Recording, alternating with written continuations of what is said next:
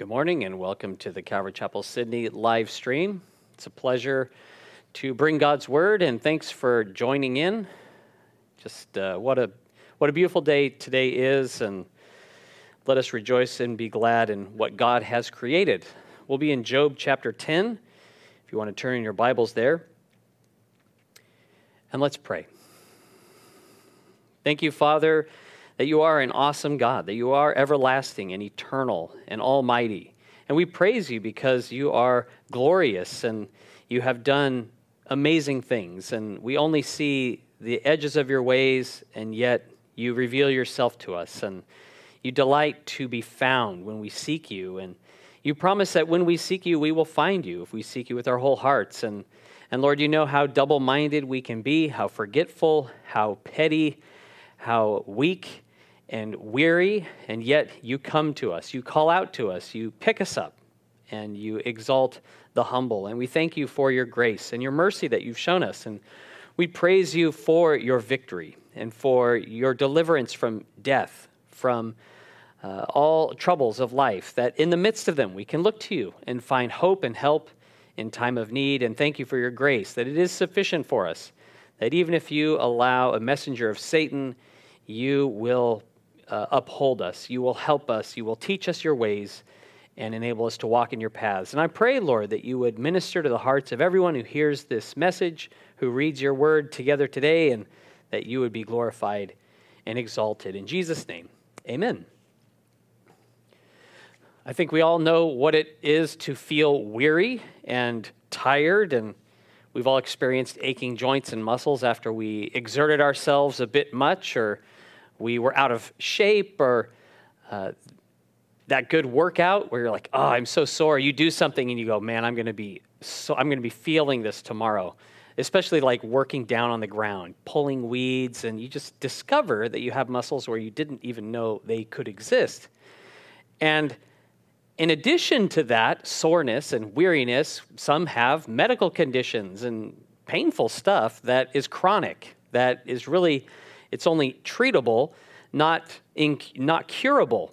And it's one thing to have an occasional stab of pain, but for it to be prolonged and, and painful, that can wear us down. It can wear away a joyful attitude, just like water dripping can wear away stone. It's like you can have a positive outlook, but when you, you feel burdened, you feel weary, it, it can just overwhelm us. And we can go from believing that relief is in sight to wishing things would get better, or then even feeling they will never get better. No matter what I do, it's just going to get worse from here. And Rebecca, the wife of Isaac, she said she was weary of life because of her daughters in law that were living with her, the, the wives of Esau. Perhaps as Solomon wrote, their contentions were like a continual dripping that just, she was really struggling to live with these ladies. And she said, If Jacob marries a woman of the land, what good will my life do me? She's just thinking, man, I can't deal with this anymore.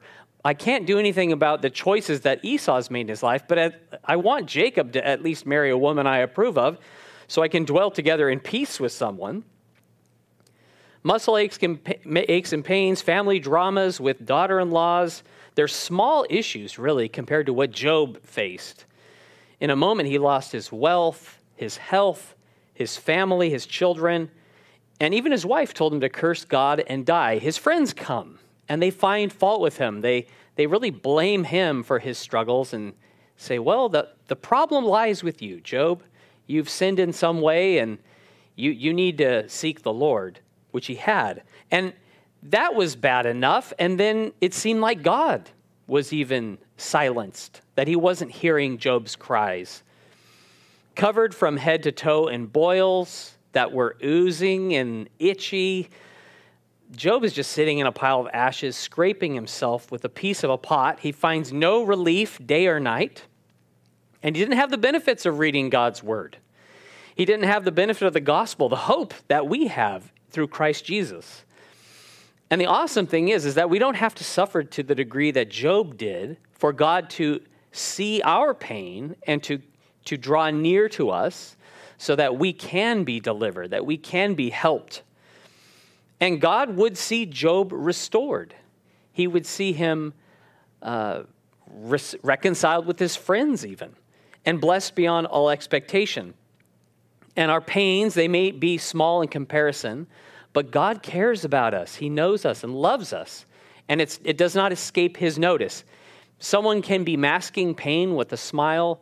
They may not say what's really bothering them or how they're hurting, but God knows about those pains too. And because He cares about us, He will draw near to minister. And the book of Job, like all the scriptures, it offers us the timeless hope of God who is merciful, faithful, gracious, and compassionate. He knows, and like he's he became a man in the person of Jesus. He knows what it's like to suffer pain, to have grief, as Jesus was a man of sorrows acquainted with grief. Let's begin in Job chapter 10, starting in verse 1. My soul loathes my life. I will give free course to my complaint. I will speak in the bitterness of my soul. I will say to God, Do not condemn me. Show, you, show me why you contend with me. Does it seem good to you that you should oppress? that you should despise the work of your hands and smile on the counsel of the wicked? Do you have eyes of flesh, or do you see as man sees? Are your days like the days of a mortal man? Are your years like the days of a mighty man, that you should seek for my iniquity and search out my sin? Although you know that I am not wicked, and there is no one who can deliver from your hand? Job is speaking with this intense suffering and he brings forth his hatred of his life. He doesn't hate himself. He says, My soul loathes my life. He loved himself, and that's why he hated his life. He has this discomfort, pain, and grief. It's like he didn't hate life in itself, but he wanted a better one. And this stubborn self love of man, it permeates to our souls. That's what his soul was saying in that time. Life had become bitter. He was determined to give free course to his complaint, and he expressed freely what he felt before his friends and God. As we read the statements of Job, he's really raw. He's very vulnerable. What he felt was real. It wasn't always right, what he said, but we should give him grace because of the intense suffering he was under, that duress. And he exceeds most people in his sincerity and willingness to share how he's feeling when his friends were criticizing him to his face. And they were coming against him, uh, really opposing him. And yet he's like, I'm just going to keep saying what is true. I'm going to keep telling the truth about my life. I'm not going to shy away from the difficult, painful subjects. I'm going to talk it through. And he didn't imagine that he could have an audience with the Almighty. In the previous chapters, he talked about taking God to court. Who can take God to court? Who can preside or judge over him? Who can be an arbiter or a mediator between man and God? And we know the man Jesus Christ, but Job did not know him. He had not been revealed yet. And this pain that Job suffered, it prompted his urgency. He says, Do not condemn me. Show me why you contend with me. If I'm guilty of a crime, Job was saying, please show me what it is. Let me know what I've done wrong. And let's remember that Job had not read chapters 1 and 2 of this book. He didn't know what was going on in the heavens. He didn't know how God was allowing this because of his righteousness to show that he is merciful and compassionate. He's really in the dark why God would contend or quarrel with him when he feared God, when he served him. He walked uprightly. He kept himself from sin. Like this was a huge effort of his life. And his friends are telling him, You're suffering because of your sin.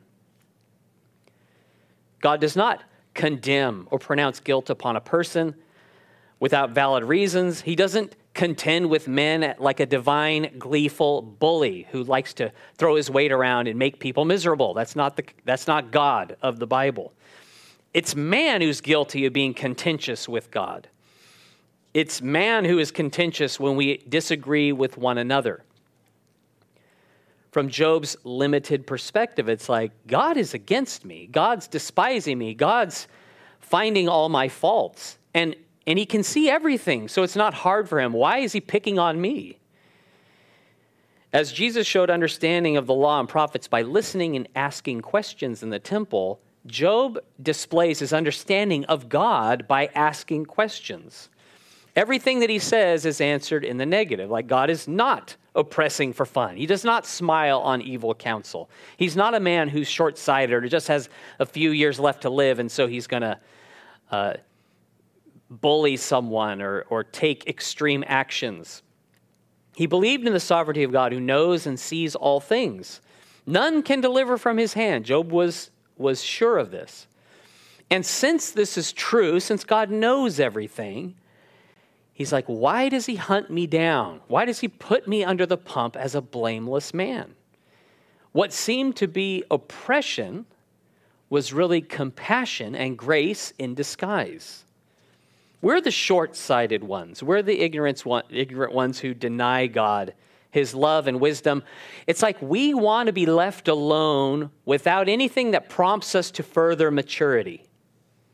We would rather avoid pain and trouble and not have to seek God than to be pained so that we will be driven to seek Him. Because that shows us how little we actually seek God when things are good. And what Job felt was tearing him apart was actually working by the grace of God to put in him humility, wisdom, and patience that he lacked at this time. He was a blameless man, but there was still refinement that God was doing. Job 10, verse 8. Your hands have made and fashioned me in intricate unity, yet you would destroy me. Remember, I pray, that you have made me like clay, and will you turn me into dust again? Did you not pour me out like milk and curdle me like cheese, clothe me with skin and flesh, and knit me together with bones and sinews? You have granted me life and favor, and your care has preserved my spirit. God is our creator, the one who knit us each together in the wombs of our mothers. And Job explained the human body. I love how he says this an intricate unity of all these various parts and organs that come together to make a whole person, combined with a living soul and a unique personality. Spiritual beings created in the image of God. It's like you are more than a body.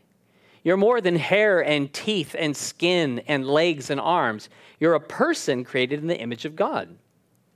God first formed Adam from the dust of the ground, and he took Eve from man. And then all other people have come from woman, right? And according to his marvelous, miraculous design, a man and woman come together, and fluid produced in man becomes fertile for reproduction in a woman. Job uses this uh, example here of milk and curdling of cheese. It's really a vivid metaphor of how a baby is formed and clothed with skin knit together with bones and joints, tendons and ligaments, with all the different organs and uh, tissues coming together to make one body. God granted Job life and favor and kept him according to his divine care. And David wrote this in Psalm 139, 14 through 18, on the same subject. He says, I will praise you, for I am fearfully and wonderfully made. Marvelous are your works, and that my soul knows very well. My frame was not hidden from you when I was made in secret and skillfully wrought in the lowest parts of the earth. Your eyes saw my substance being yet unformed, and in your book they all were written, the days fashioned for me, when as yet there were none of them.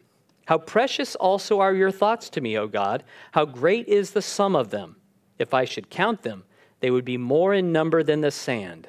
When I awake, I am still with you knowing that God has created us, designed, and cared for us, that He has brought us to this day where we are walking, talking, witnesses of His glory and grace, this ought to impact our perspective concerning others and concerning ourselves that I am I have been created by God and that person's been created by God. And we ought to be grateful to the Lord for what he has made. And if we will rejoice over the day he has made, we should jo- rejoice over all those that he's created and whom he loves. Job 10, verse 13. And these things you have hidden in your heart. I know that this was with you. If I sin, then you mark me and will not acquit me of my iniquity. If I am wicked, woe to me. Even if I am righteous, I cannot lift up my head. I am full of disgrace. See my misery. If my head is exalted, you hunt me like a fierce lion, and again you show yourself awesome against me. You renew your witnesses against me and increase your indignation toward me. Changes and war are ever with me. Job knew there was nothing he could do to escape the searching gaze of God. He felt like God watched his every move. He had hunted him down, and like a lion pounces on his prey, God was looking for his faults. And when he, he sinned, he oppressed him or he, he punished him. There's people who look to score points with God by doing good things. Now, Job, he lamented the hopelessness of this aim because God took note of every wrong thing that he did. And he's like, There's no way I can get out from under this, even if I do the right thing. I'm still in trouble with God because of my sin. When I went to primary school, if the teacher saw you talk to a classmate or throw a paperclip at someone or pass a note, they would just turn and write your name on the board. And they didn't have to say a word. You knew what that meant. That meant you were, you were getting a warning. And then if you did something again that day, there would be a tick placed next to your name. And God forbid you should have three ticks in a single day because that meant that you had to go to the principal's office and have a talking to, and likely your parents would be notified. And that was like the worst thing in the world that could happen to a year three kid. Um, and I think, well, maybe because of who my parents were, and like I know that they would not be happy if they were getting a call from the principal. So I, I wanted to please my parents. Job was like a frustrated boy in class who was the best behaved boy who was highly motivated to do the right thing, tried as hard as he could to please God, yet he had three checks by his name. He had been taken to the principal's office, and, and he felt like, man, everything I've done wrong is being held against me and nothing that I've done is right is being remembered. Each pang of grief over the loss of his children, his servants, his wealth, his health, every time a passerby walked by and shook their head in disgust, spit at him, or opened their mouths and criticized him as the cause of his own trouble, when the itch was unbearable, it was like God was frowning at him again. God was just twisting the knife and he struggled with this pain and this idea that God was against him. He just had this condemnation hovering over him. Most people haven't suffered at all like Job had, but many have felt like he did. As a result of pain and suffering, they felt that God was heavy handed and severe in his methods. Have you ever thought that? Many have wrongly accused God of evil because he has allowed evil. But evil is completely contrary to God. The Bible teaches us while God does chasten believers for sin, because of what Jesus has accomplished, those who are born again, you're no longer under condemnation for your sin. Paul mused, Who can deliver me from this body of death? He said this in Romans 7 25 through chapter 8, verse 2. I thank God through Jesus Christ our Lord. So then, with the mind, I myself serve the law of God, but with the flesh, the law of sin. There is therefore now no condemnation to those who are in Christ Jesus, who do not walk according to the flesh, but according to the Spirit. For the law of the Spirit of life in Christ Jesus has made me free from the law of sin and death. Because of sin passed down from Adam, who sinned before God. And because of our own sin, our bodies will die. They will go the way of the earth, and each soul that sins will surely die.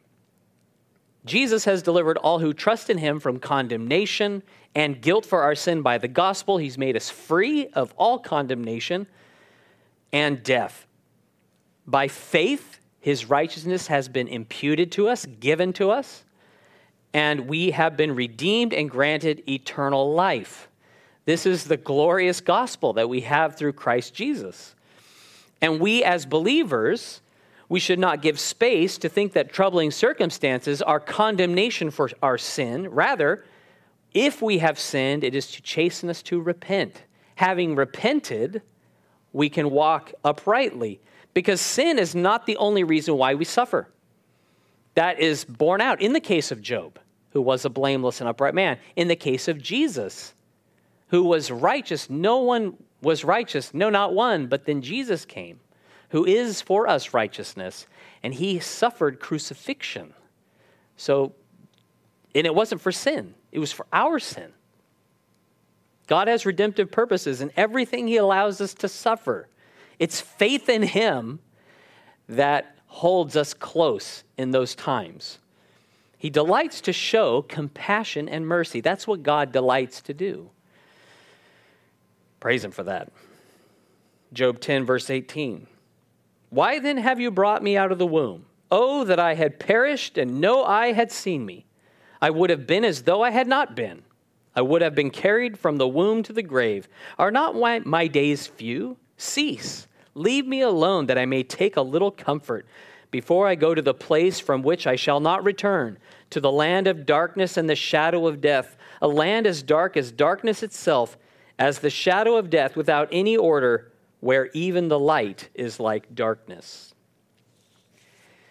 Since God knew Job before he was fashioned, he's like, why bother to create me at all if, if all it was was to suffer?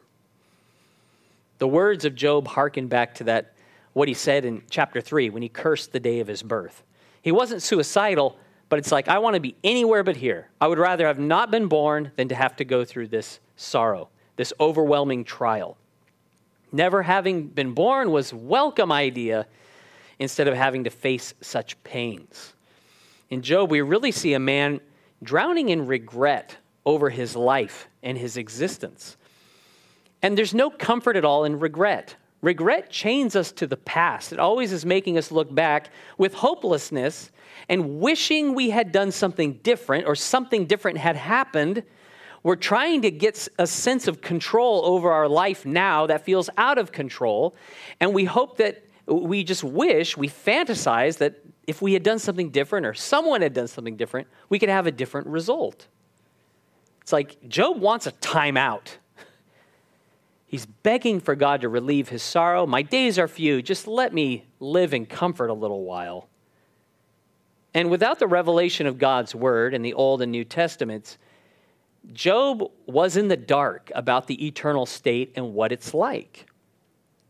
Jesus, he's the revelation of eternal life. He is the light of the world, and in him is no darkness at all.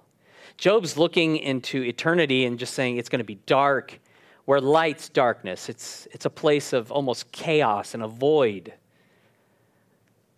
But we are blessed to have the good shepherd who will guide us into eternal life where there is only light in him. Outer darkness is where those who are condemned by their sin will go.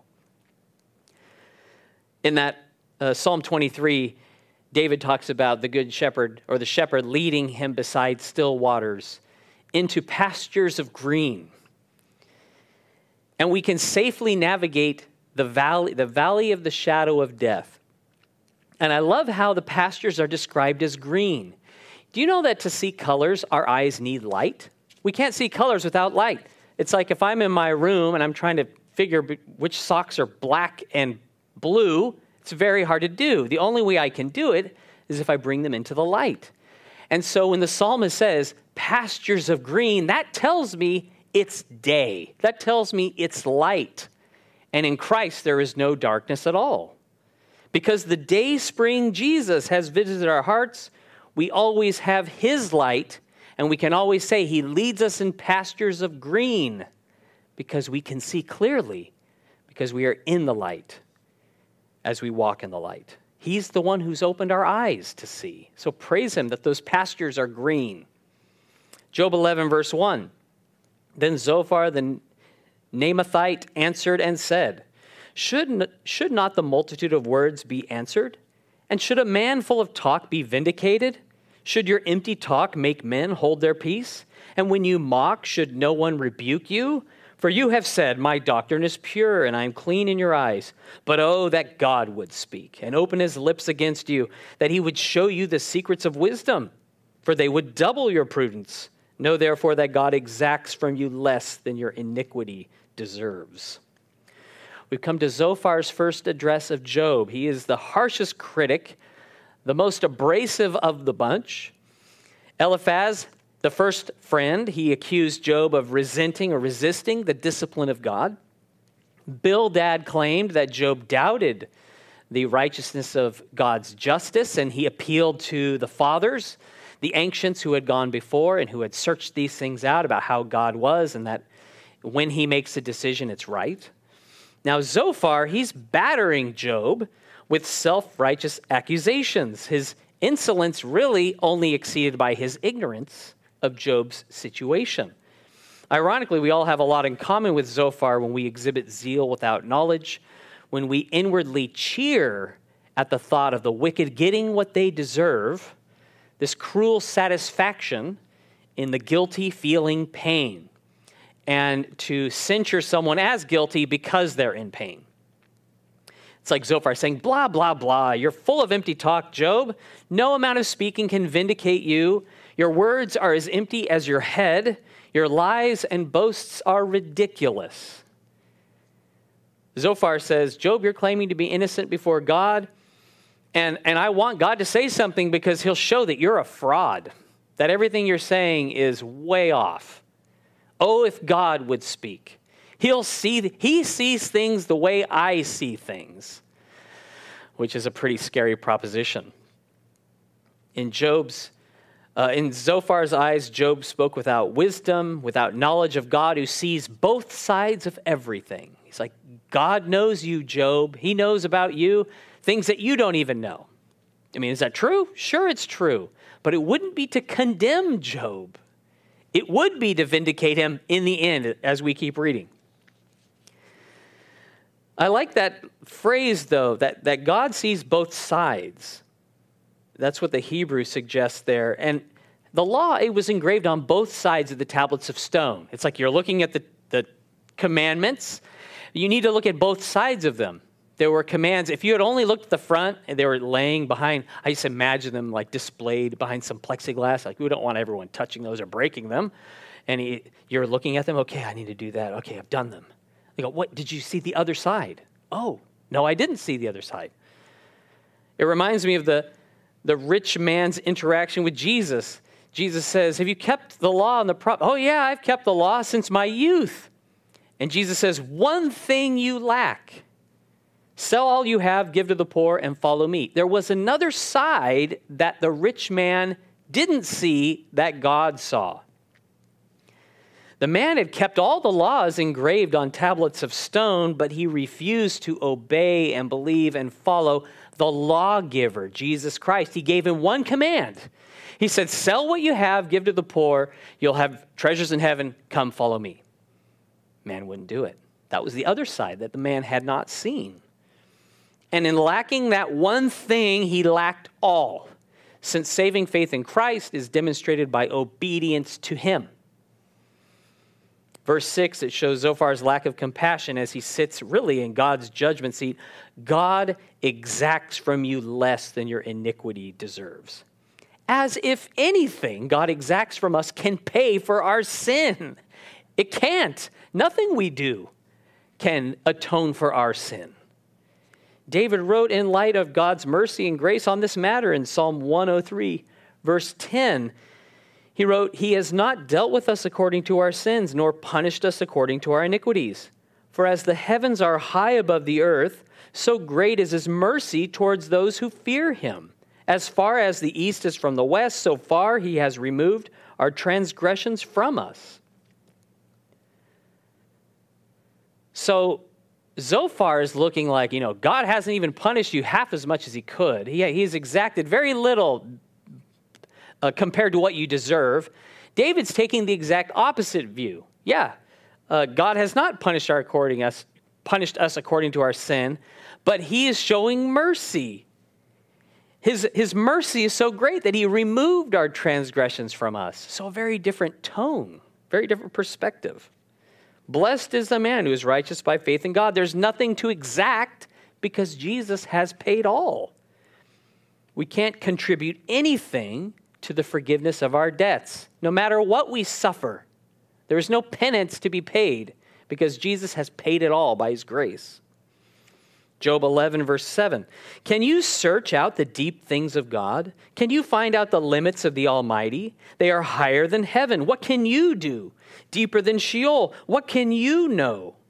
Their measure is longer than the earth and broader than the sea. If he passes by, imprisons, and gathers to judgment, then who can hinder him? For he knows deceitful men.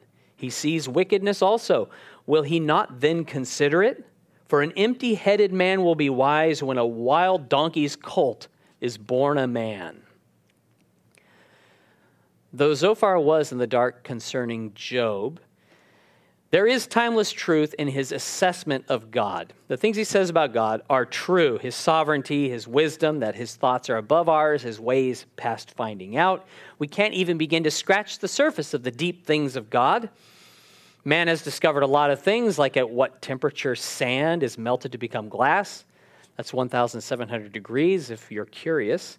How to launch satellites into space and to make phone calls without wires, and devise ways to scan bones and soft tissue with medical instruments, and to generate energy from the sun to, to drive a car. These are amazing things, but no one can discover the limits of the Almighty what he knows, what he can do and accomplish.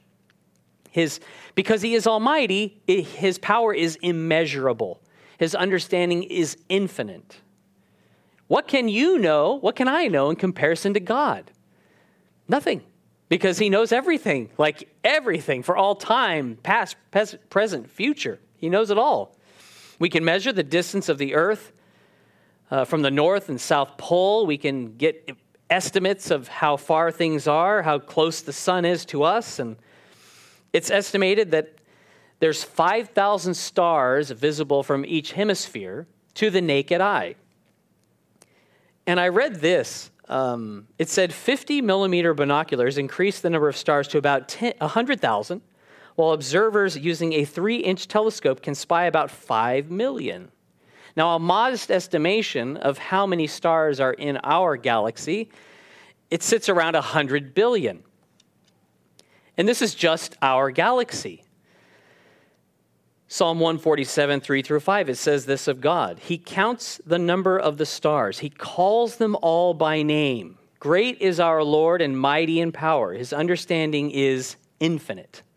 It was a pretty big undertaking and achievement when a billion stars were mapped by the European Space Agency, but how much more is it to conceive of them, to craft them, to place them in the heavens, to know them by name, to number them, cause them to shine and, and know them like the back of the, your hand or your own children? I mean, God, his understanding is infinite. Zophar says, Who can hinder God? God sees and knows. He knows a deceitful man from an honest one. Their wickedness does not elude him, like he is very cognizant of all things. And he says, For an empty headed man will be wise when a wild donkey's colt is born a man. Ouch. He's like comparing Job to being a donkey, and it's equivalent of saying, like, you'll be wise when pigs fly. When this happens, Job, you'll have accomplished something uh, and he's, he's really rough on him. It's amazing that God has chosen to use actual donkeys to do his work, like when Balaam was rebuked by his donkey and Jesus rode into Jerusalem in his triumphant entry on the back of a donkey, and to the sounds of Hosanna and people praising him. And God has shown his power and his grace by speaking through men like Zophar, like Job, like me and you. Zophar's words, they show us how men can be more beastly and senseless than animals when we stand in self righteous judgment of others. So may we put that far from us. If we're going to say, you know, God knows your wickedness, well, God knows my hypocrisy and wickedness as well. So let me not uh, parade that before anyone else. Instead, be marked by humility, grace, and mercy. Speak the truth, but God is the judge. He doesn't need us to stand in judgment for him. Job 11, verse 13. If you would prepare your heart and stretch out your hands toward him, If iniquity were in your hand and you put it far away, and would not let wickedness dwell in your tents, then surely you could lift up your face without spot. Yes, you could be steadfast and not fear, because you would forget, forget your misery and remember it as waters that have passed away. And your life would be brighter than noonday. Though you were dark, you would be like the morning, and you would be secure because there is hope. Yes, you would dig around you and take your rest in safety. You would also lie down, and no one would make you afraid. Yes, many would court your favor, but the eyes of the wicked will fail, and they shall not escape, and their hope, loss of life. Zophar, prescribes what Job needs to do, followed the basic pattern of what Eliphaz and Bildad had said before that he needed to prepare his heart to draw near to God, repent of his sin, then he would be restored. Zophar and Job's friends, one thing is consistent is they were confident in God's power to forgive, God's power to help and restore people.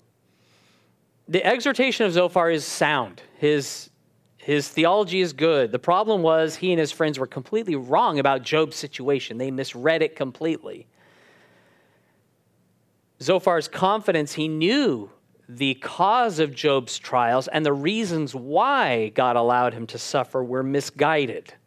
It's like they observed his pain and sorrow, they misdiagnosed the trouble as suffering from sin, and then they prescribed the wrong remedy. Did Job need to repent of sin? Yes, of course he did, as we all do. But what Zophar says concerning the wicked, for those who sin, they will not escape the judgment of a righteous God. All who sin will surely die. Their souls will be ruined forever, cut off without any hope in eternal destruction.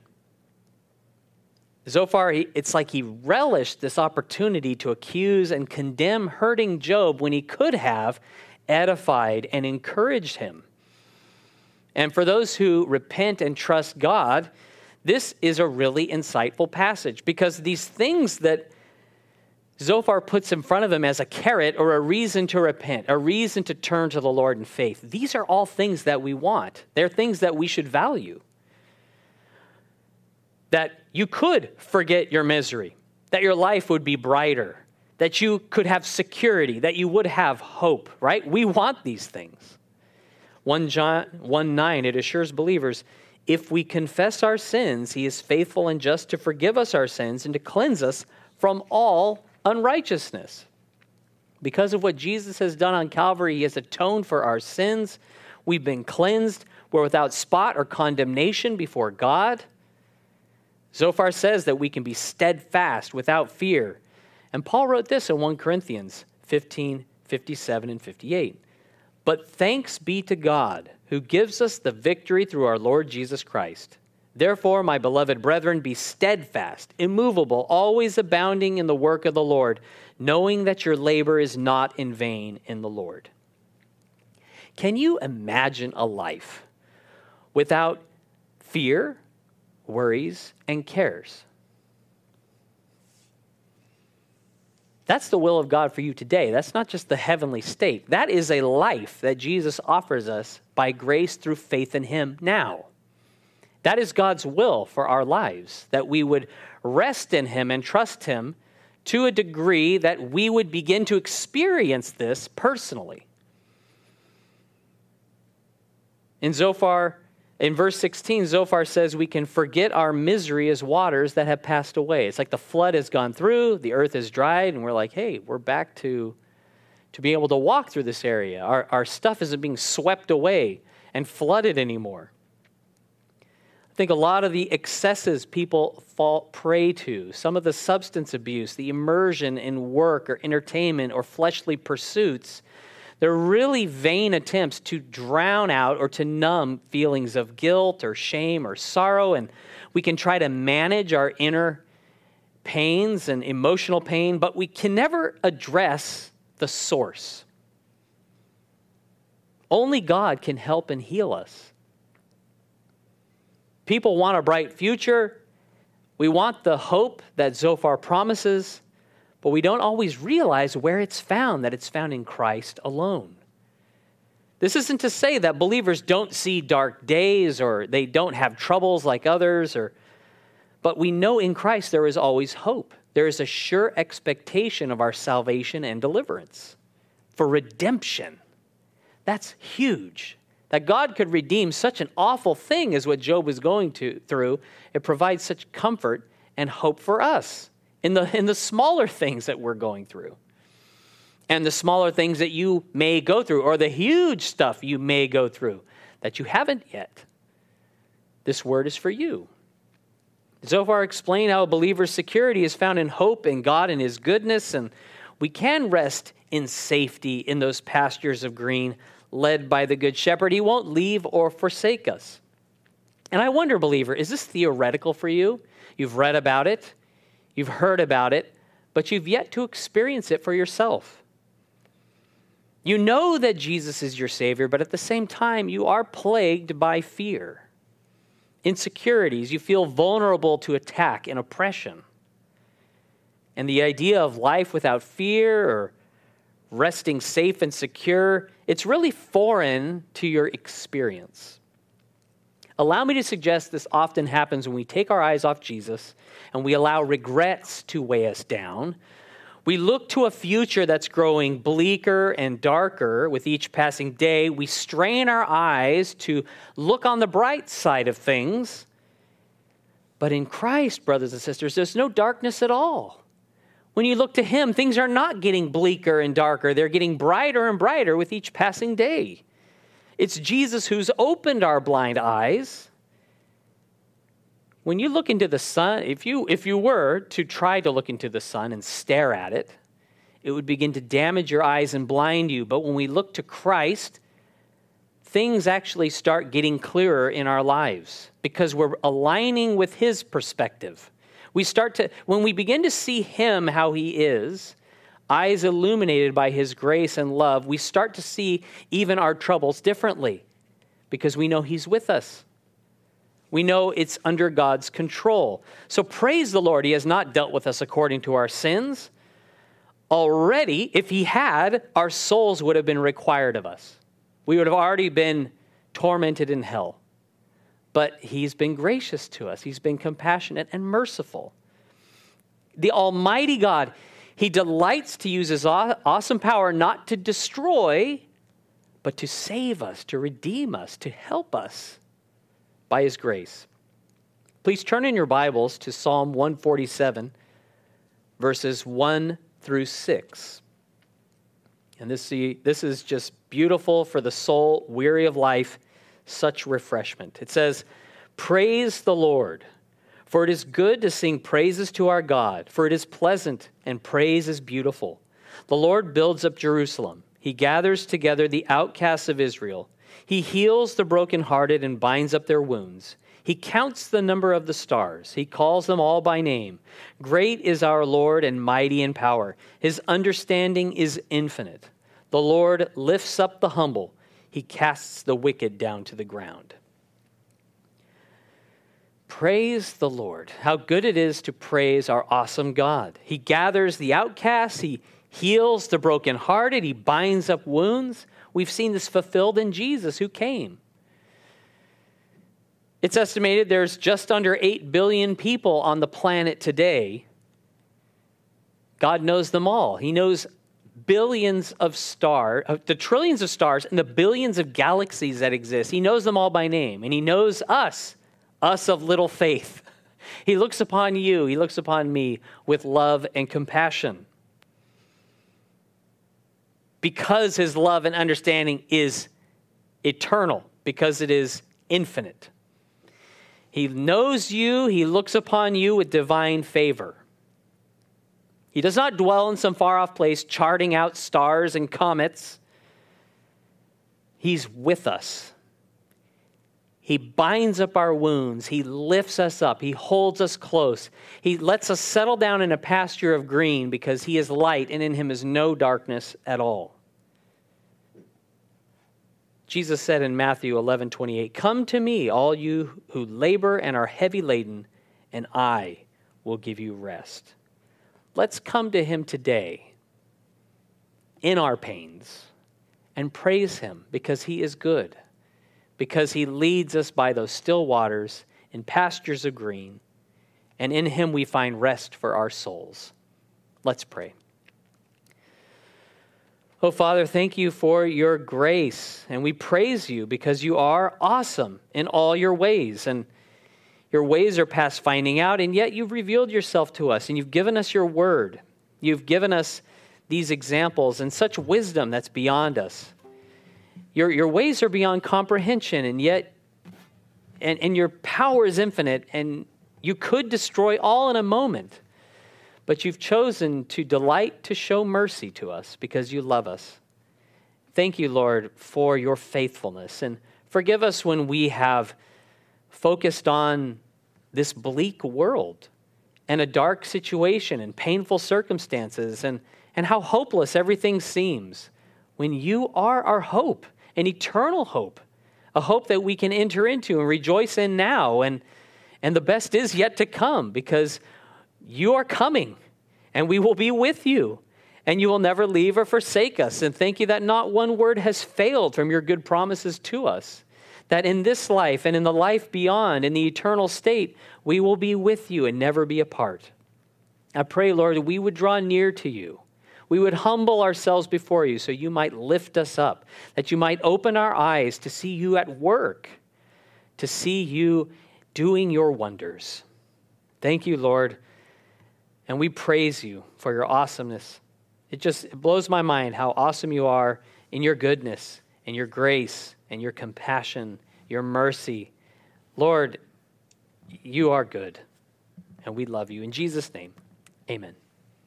God bless.